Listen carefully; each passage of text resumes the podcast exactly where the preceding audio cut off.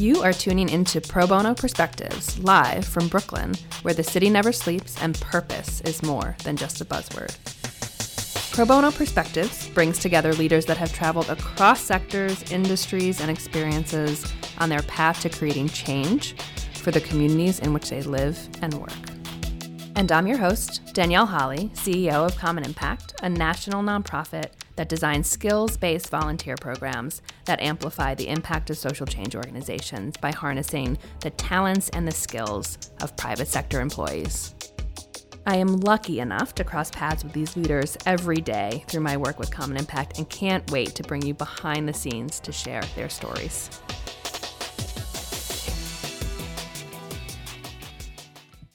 We've known for years that diversity, equity, and inclusion, DEI for short, is good for society and good for business.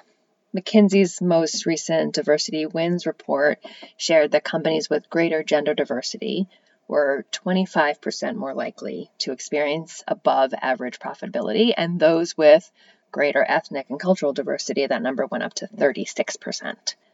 The report also shared, as we all know, that we have a lot of work to do in this area that diversity without inclusion doesn't truly achieve our goals around equity, that business leadership needs to be better held accountable, and that microaggressions, those subtle everyday ways that women and people of color are undermined or discredited in a work environment, uh, is one of our biggest challenges within DEI.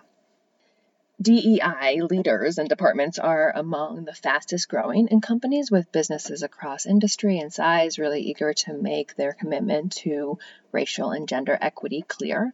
And this, of course, has accelerated this past spring and summer following the consecutive, tragic, high profile murdering of Black Americans. So today we get to speak to one of those leaders, Fidelity Investments' new head of global diversity and inclusion, Wendy John, and get a little behind the scenes view of what this world looks like and how to build and grow this work at a company.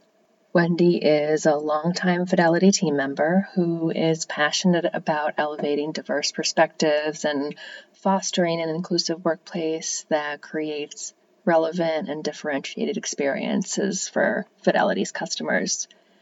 She joins us in the middle of Fidelity Impact Week happening this week, which is one of the largest skilled volunteer events, bringing together more than 80 nonprofit organizations and 400 employees. So she'll share a little bit more about that as well. And she'll talk to us about how she's translating Fidelity's commitment to building a diverse and inclusive workforce into action, how she engages employee resource groups, ERGs, in the work, and what drives and renews her own personal commitment.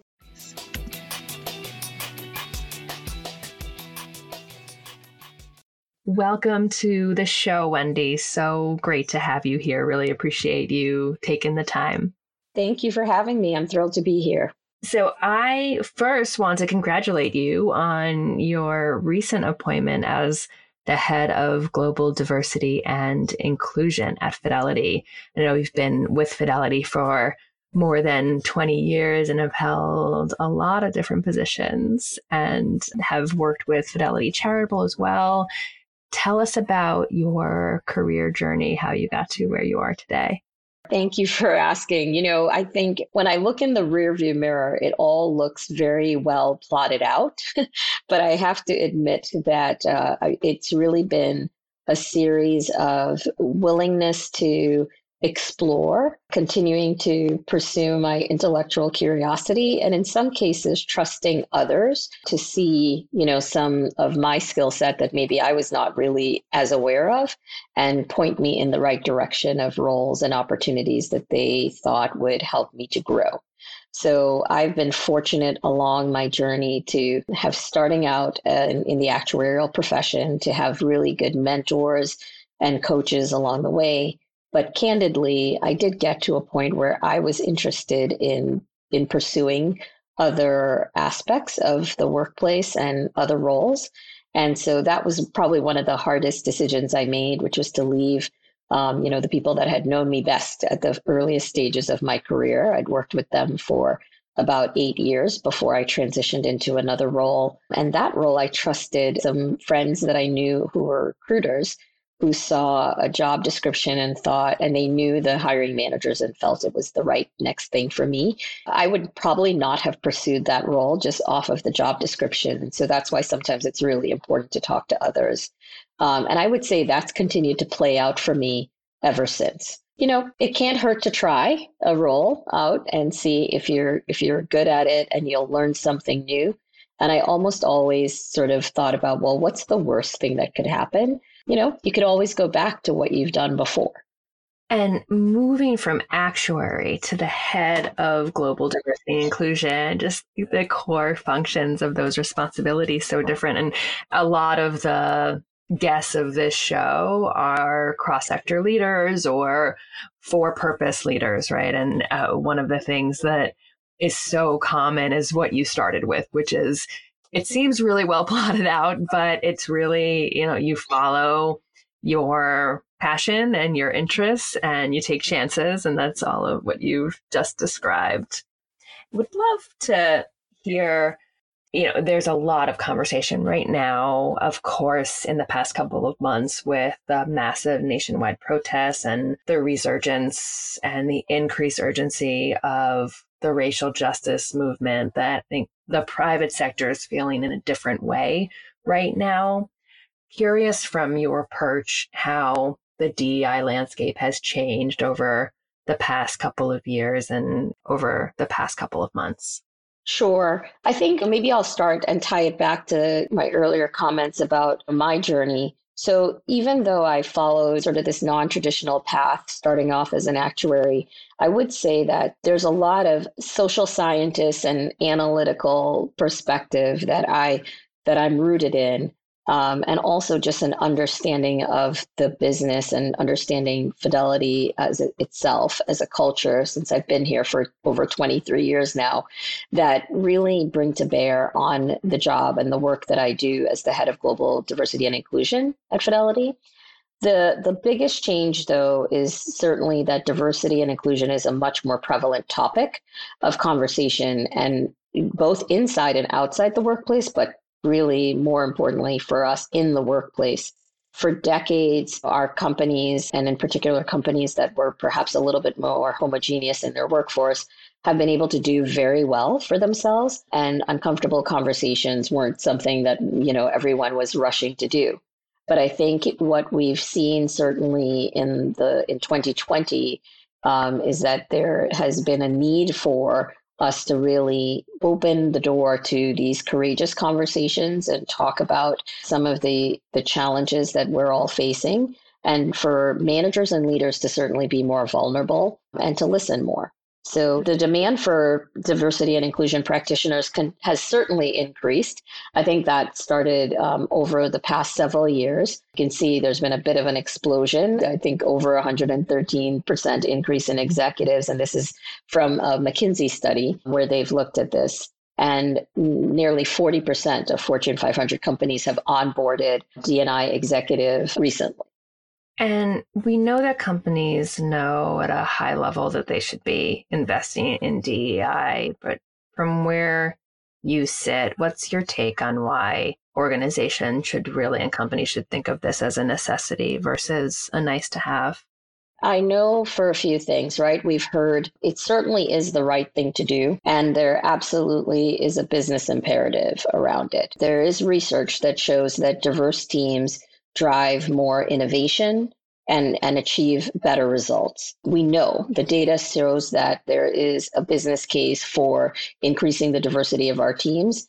But I do think that what's become sort of more for front and center for us in recent months is this broader vulnerability for us in our communities where we start to see disparities through COVID 19 in terms of different communities are being impacted differently. And we're all very focused on our customers. So, as we look at the demographics of our customer base, which are changing pretty dramatically and, and continuing to change, we really need to ensure that we are representing their perspectives when we're designing products and services and in, in our engagements with our customers. And so I think it's sort of the culmination of all of those things and just even our own social awareness of, of issues that's really making it uh, something that everyone wants to be a part of.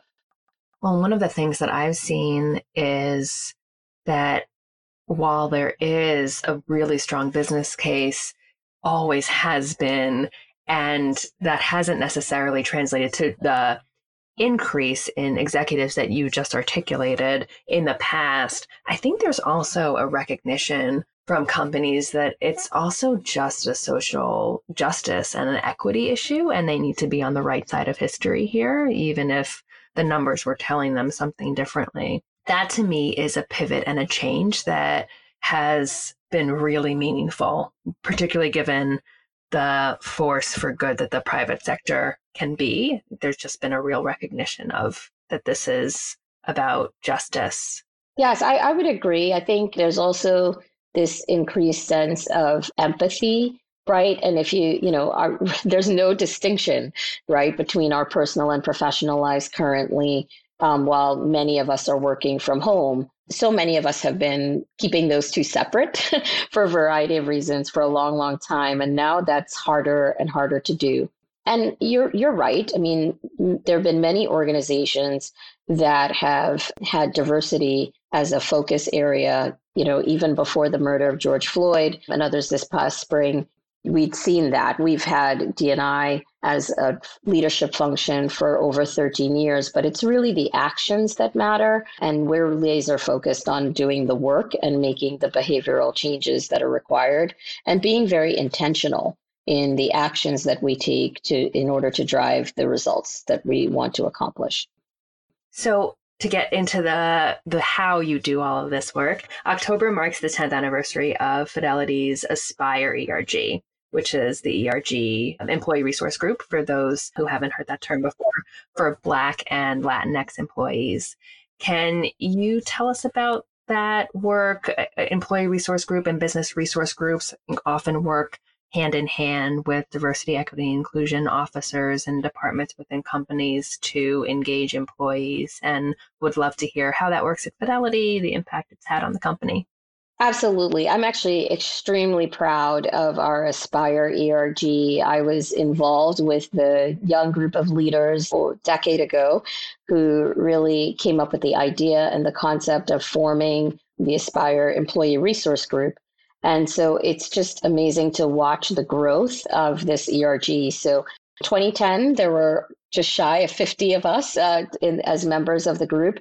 And now we're over 5,000 strong and continuing to grow.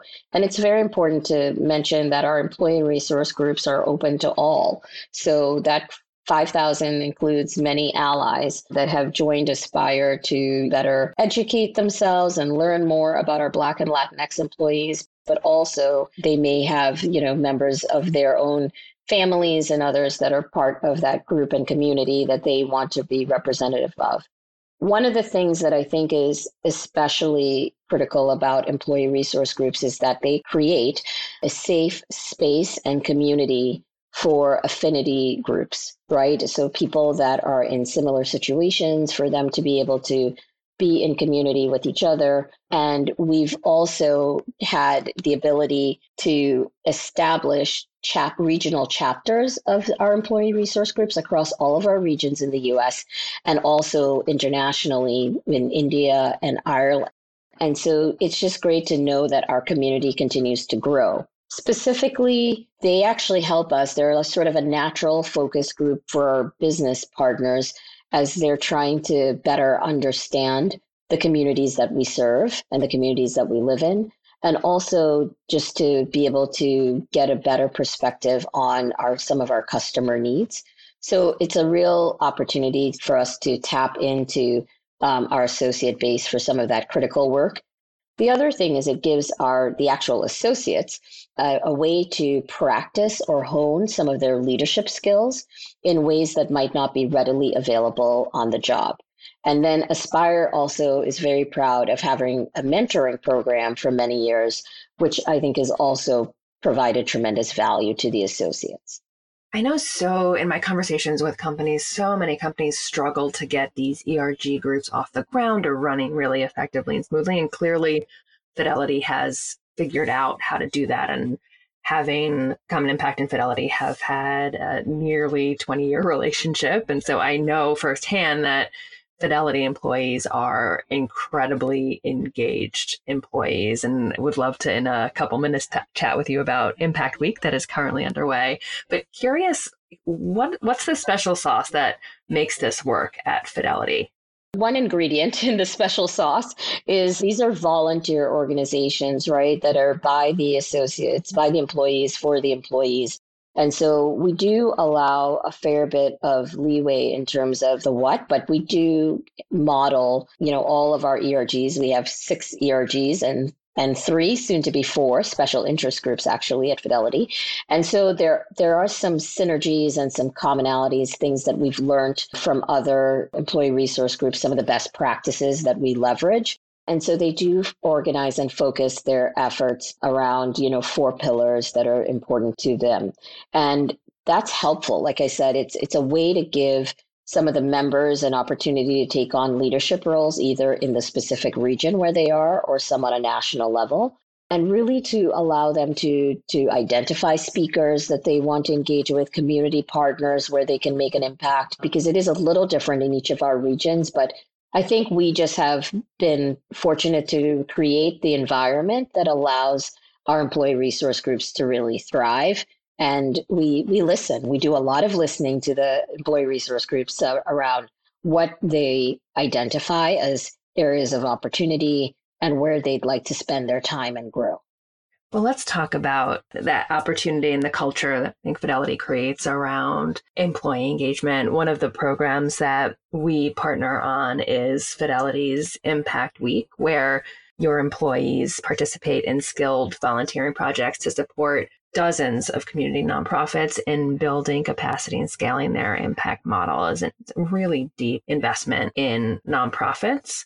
And this year, things look a lot different based on COVID 19. So many of our partners and companies in general have had to pull back on their employee engagement work and their volunteerism work. You know, April is National Volunteer Month, and we were in the height of COVID in many cities during April, and it was a really uncertain future. And I just remember our conversations with Fidelity. The headline was, We're still going to do it. We're going to figure it out. We're still going to do it and and you're doing it now, right now. Um, of course, Impact Week has translated to a virtual environment and is now instead of being a single week in a bunch of different uh, regions that you all have, it's taking place over 10 weeks from uh, August. It's we're kind of right in the heart of it to early 2021, and it's going to be one of the largest impact weeks yet which is just remarkable. It just really gives me pause during this year. Over 400 Fidelity employees nationwide participating on 81 projects with nonprofits. And would love to just hear you talk about the reason Impact Week and this level of employee engagement is so important and what kinds of projects these volunteers are working on, why why you invest to the level that you do here. Sure. Well, first off, we're excited to once again to be participating in Impact Week. I think this is our 17th year. So that's just fantastic. You know, we love this program because it's all about skill-based volunteering. We know that our people are some of our greatest assets and Impact Week helps us to put our employees' skills to work for good when COVID hit, we did have to think about this some more. But given the unprecedented times, we want to continue our skill based volunteerism with a special emphasis on nonprofits that are facing challenges because of COVID 19 and organizations committed to racial justice and equity. And as you mentioned, Impact Week 2020, in lieu of our regular large scale one day event, will take place in a virtual environment over the course of six weeks, which also allows us to have it occur across many regions. A broader range of employees from across the country will get the opportunity to use their skills in a completely different way than they would in their day to day job. And that allows for new ways of thinking and bringing some of the outside into fidelity. I can certainly tell you for me, we're all very focused on our day to day jobs, but there's just something about raising our heads up and looking external and offering our help and our assistance in a different space. It actually is very rejuvenating for, for us as the individuals that are participating. I would probably say, lastly, that now more than ever, Black, Brown, and communities of color are feeling the disproportionate systematic effects of race and COVID 19. So this year, we're just being very intentional with our support of those communities. And that's something that we uh, we just see it in every dimension of the work that we're doing with nonprofits, but nonprofits that are BIPOC led or are tackling racial justice issues are being overly taxed and overly impacted by the ill effects of these multi layered crises that we're experiencing right now. And what is meaningful is that while it is certainly at a crisis moment, it's not new, right? right. This is, these are issues that have always been there. And in some ways, COVID has laid those bare and have allowed the rest of the world who were protected from him, from privilege, or by privilege, I should say, are seeing them up close. And it's just as a lot of companies are coming out and providing narrative around supporting and investing in these issues, the challenge has been to follow that up with real tangible initiative. And that's what you're describing here. And it's just a, good model for other companies to tune in and listen to. Well, thank you for saying that. I think one of the things that I know from my time with uh, Charitable is just the need for continued investment in infrastructure support and uh, for nonprofits. And so we're especially proud of some of the projects that our employees are doing, right? So, in one instance with the base, it's website assessment. Um, with 100 Black men in North Carolina, it's helping them with their event marketing strategy. Uh, Girls Inc. Metro Dallas, it's their employee handbook review. And in, in the Denver Scholarship Foundation, it's with their DE and I policy recommendations. So it's things that, to your point, that always need to be done. But now there's a real opportunity for us to really lean in and help in that particular aspect. My next question is a tough one, I imagine, because as you've been talking, it seems like you're really you're informing a lot of change. What's the most challenging part of your role right now?